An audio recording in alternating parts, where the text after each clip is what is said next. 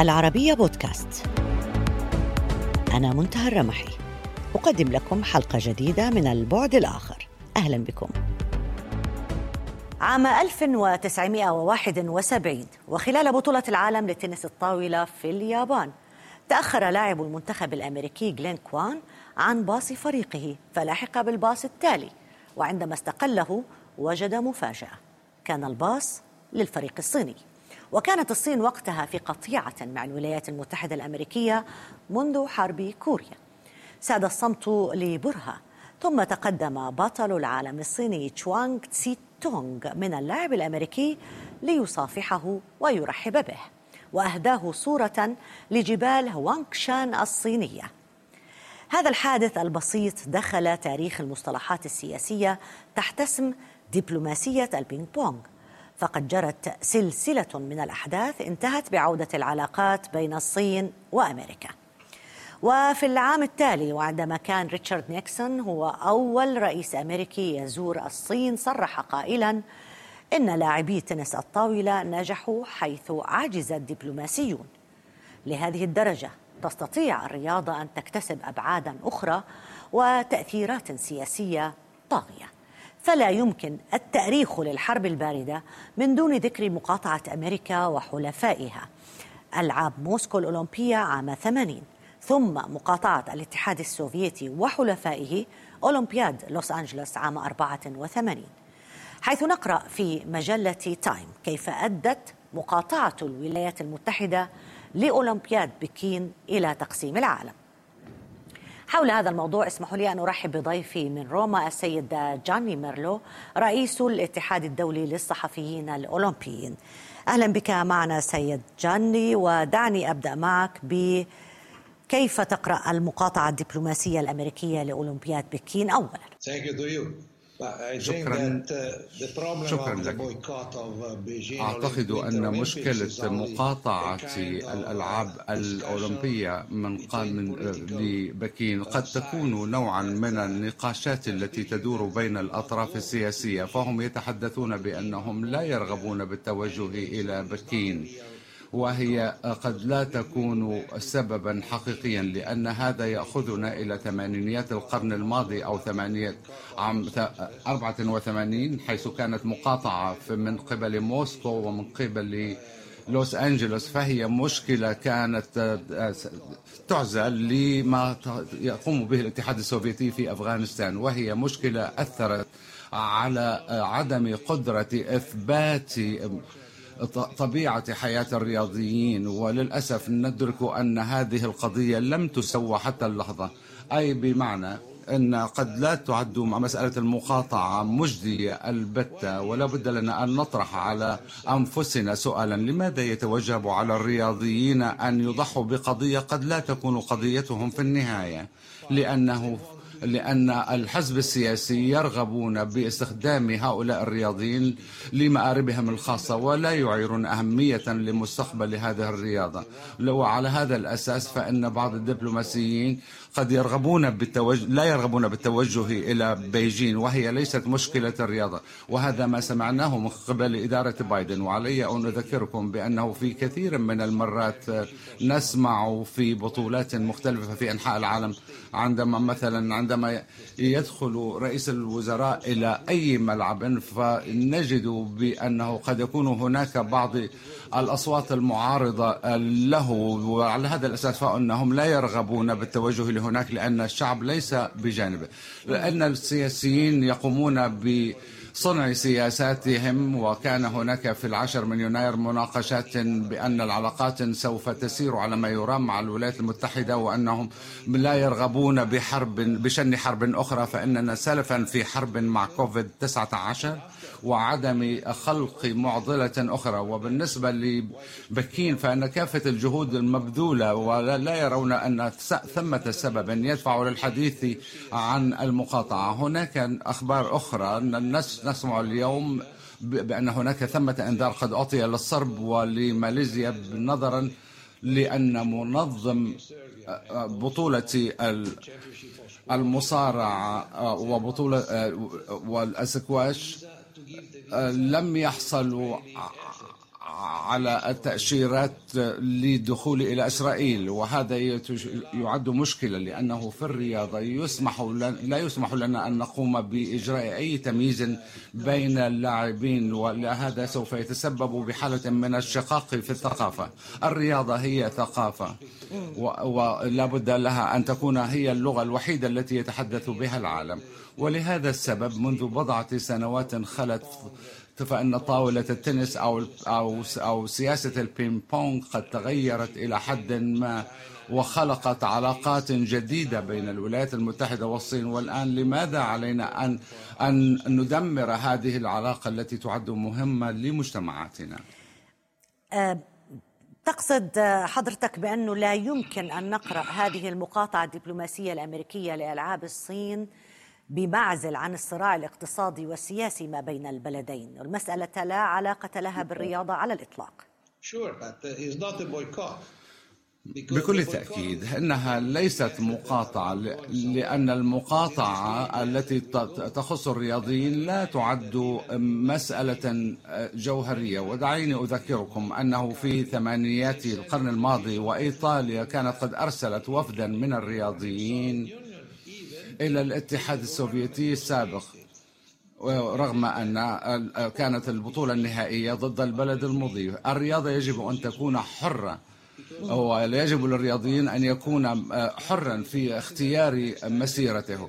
والآن قد يكون هناك رئيسا في دولة ما وبعدها سوف يصبح هناك رئيسا آخرا. لذا لابد للجيل الجديد من الرياضيين أن يتمتع في تنفيذ هذه البطولات والرياضة تحسن من طبيعة حياة البشر وهي قطاع كبير. لماذا علينا أن ندمر هذا القطاع الذي يعطي إمكانية تحسين حياة أعداد كبيرة من البشر؟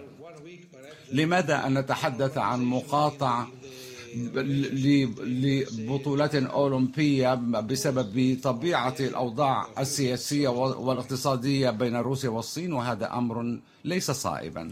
إلى أي مدى يذكرك هذا بأحداث 80 يعني يعيد لك يعيدك بالذاكرة لأحداث الحرب الباردة.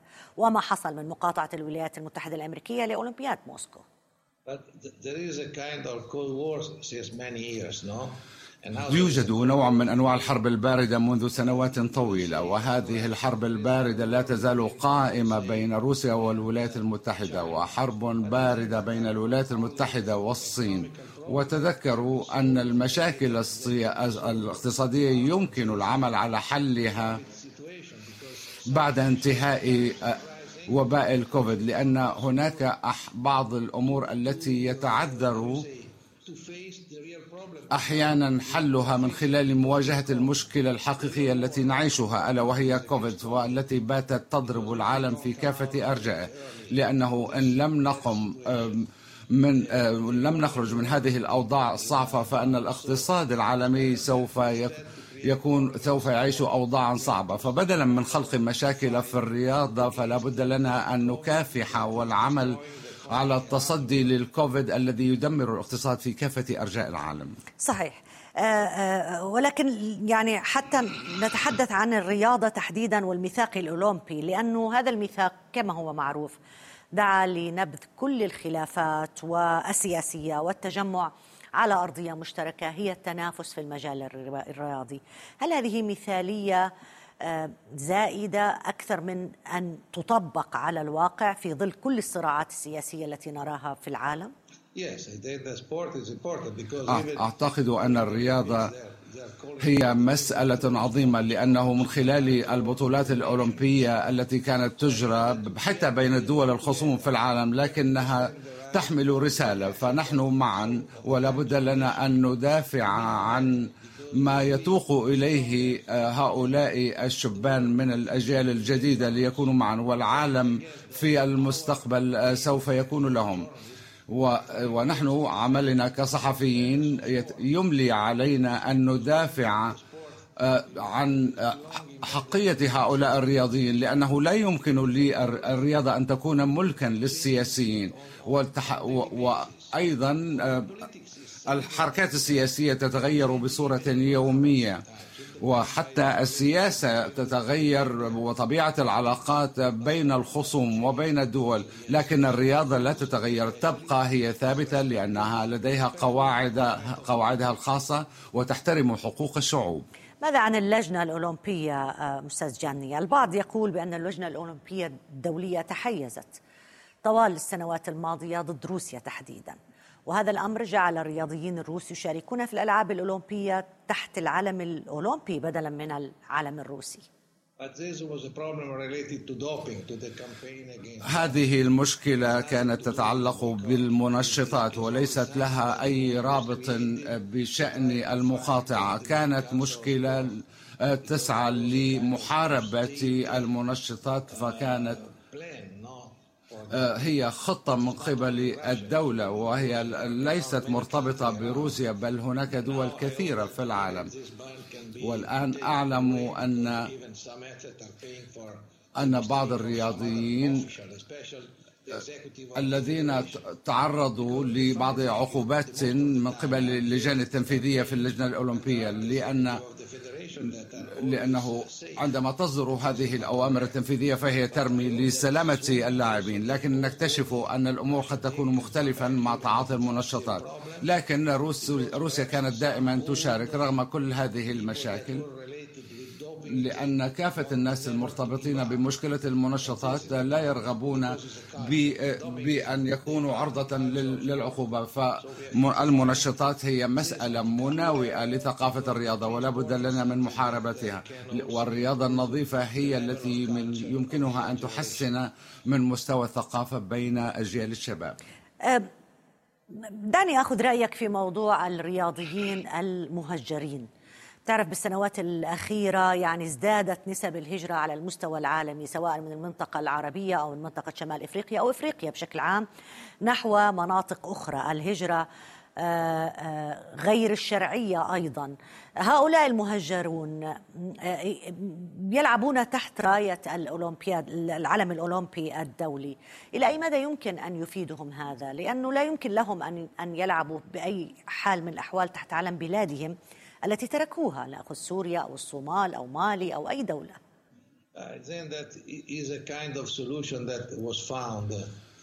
هناك ثمة حل قد وجد بأن بأن يقضي بأن لا يشعر اللاجئون بأنهم متروكين لوحدهم. لا بد لنا من أن نعطيهم الفرصة حتى لو هاجروا لدول مختلفة.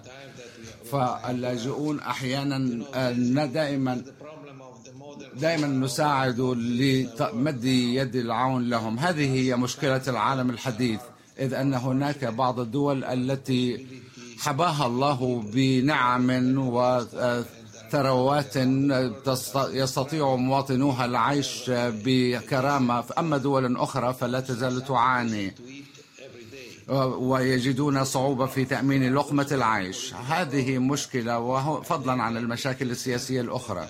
أعتقد أن المثال الذي نسوقه هنا حول الفرق اللاجئين هو قد يكون إشارة إيجابية في عالم الرياضة.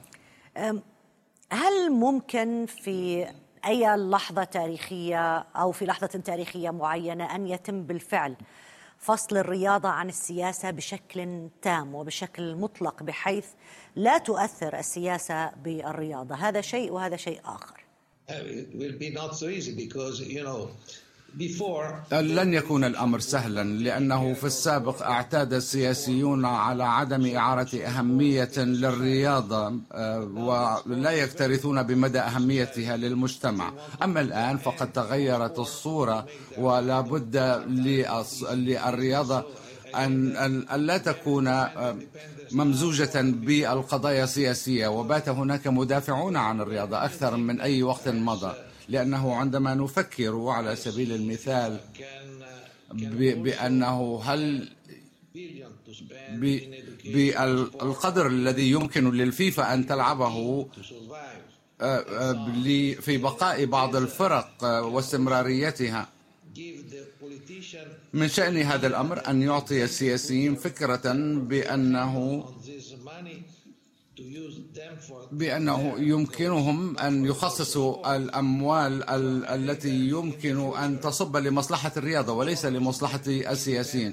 وفي المستقبل لا بد لنا أن نحارب من أجل استقلال الرياضة لأن هذا هو السبيل الوحيد الذي يعطي فرصة للأجيال الجديدة في العالم فرصة أفضل لجعل حياتهم أفضل ولا سيما في تلك الدول التي لا تعد ثرية. ولأنه إذا ما توجهت إلى أفريقيا على سبيل المثال أو في إيسيا أو الشرق الأوسط فنجد أنك أعدادا كبيرة من الرياضيين يمكنهم أن يغيروا من مسيرة حياتهم حتى النساء. لذا فإنه واجب علينا أن ندافع عن هذا الاحتمال. صحيح. أه، هل دبلوماسية البينج بونج يمكن أن تتكرر برأيك في عصرنا الحديث كما حدث في بداية السبعينيات؟ هل يمكن أن تلعب الرياضة دور محوري في إذابة الجليد بين دول مقاطعة لبعضها أو على خلافات سياسية حادة أحيانا بين أه، دولة وأخرى؟ نعم أعتقد أن هذا صحيح لأنه في تل في تلك الأوقات في سبعينيات القرن الماضي كانت الأمور أكثر صعوبا وطرق الاتصال لم تكن متاحة كما هي عليه الآن.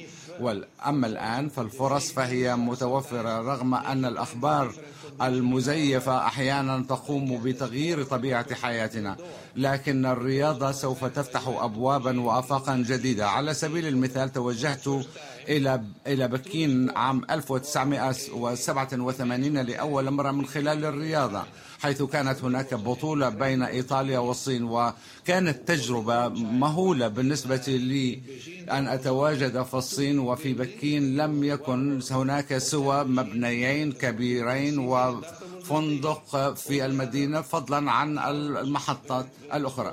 أما بقية المنازل ف كانت متواضعة وكان هناك الملايين من الدراجات الهوائية الموجودة. وبعد أقل من نصف قرن تغيرت صورة المكان كليا. ومن خلال الرياضة يمكننا أن نعيد فتح الأبواب الموصدة وعلينا أن لا نغلق هذه الأبواب أساسا لأن مستقبلنا يعد هاما من أجل أطفالنا والأجيال المستقبلية التي ترنو بناظريها إلى هذا المستقبل. سيد جاني ميرلو رئيس الاتحاد الدولي للصحفيين الأولمبيين شكرا جزيلا لك على المشاركة معنا ألف شكر. ربما أهم ما أفرزته دبلوماسية البينج بونغ هو أن صناعة الأبطال الأولمبيين هي منظومة متكاملة تتضافر فيها العناصر الرياضية والاقتصادية والاجتماعية داخل الدولة ويكون لها في بعض الأحيان مردود سياسي مهم. فالبطل الأولمبي هو سفير فوق العادة لبلده والنجاح الأولمبي يعكس تقدما في نواح كثيرة داخل المجتمع. حول هذا الموضوع اسمحوا لي أن أرحب ببطل الكاراتيه الأردني عبد الرحمن المصاطفة الحائز على برونزية ألعاب طوكيو لعام 2020 أهلا بك معنا عبد الرحمن. أهلا سيدتي الكريمة. آه، دعني أبدأ معك بالآلية اللي بتم فيها صناعة البطل الأولمبي. ما المطلوب؟ في الحقيقة آه، صناعة البطل الأولمبي في الوقت الحالي يعني آه، خلينا نحكي في غاية السهولة نوعا ما. في عندنا يعني آه، القيم الأولمبية اللي الموجودة عندنا اللي تمثلها اللجنة الأولمبية الأردنية التسامح والاحترام والتوازن والطموح والمحبة كل هذه القيم هي عبارة عن قيم يتم زرعها في الرياض الأردني من تنشئته من بدايته في المنتخبات الوطنية. وبالتالي يعني إحنا مع مرور الوقت يعني هاي القيم تزرع في في, في الرياض الأردني وبتصير جزء من شخصيته.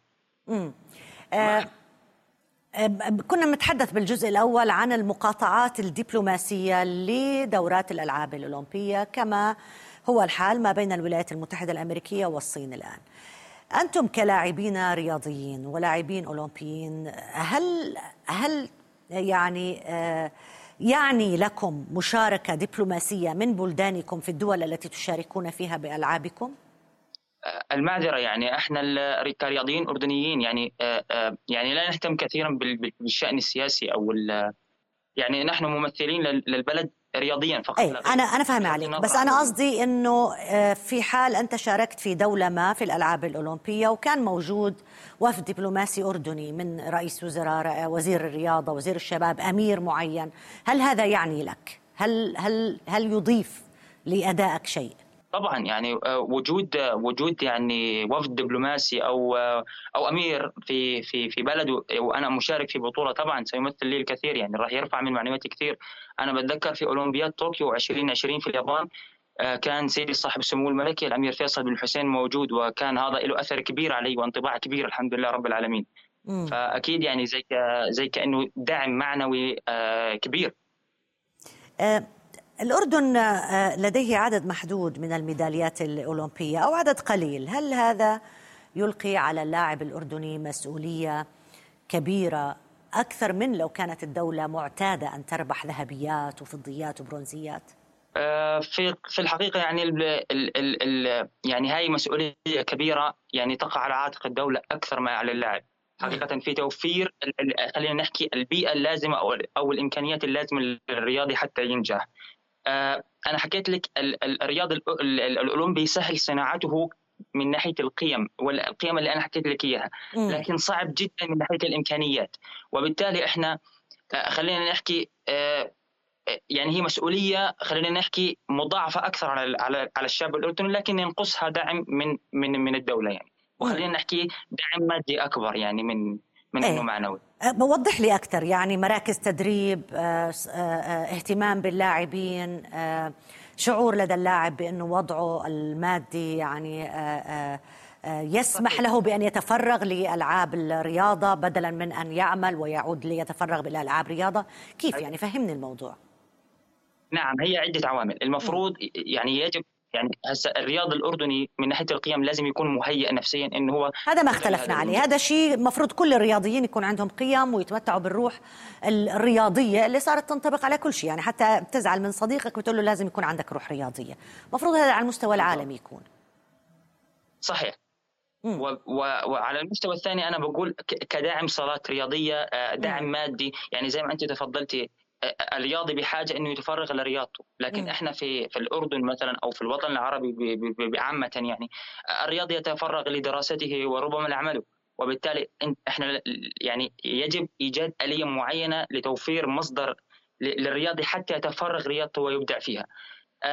في الحقيقة يعني إحنا بالأردن من 2018 تم استحداث مؤسسة رياضية سميناها المركز الإعدادي الأولمبي وهي تابعة للجنة الأولمبية الأردنية تضم كافة يعني آه، خلينا نحكي الإمكانيات المتاحة للرياضي. من آه، صالات تدريبية من آه، خلينا نحكي منامات من حتى يعني معدين للطبخ يعني بيقدموا طبخ صحي للرياضي. فهي عبارة عن منظومة كاملة وفرت البيئة المناسبة للرياضي الأردني.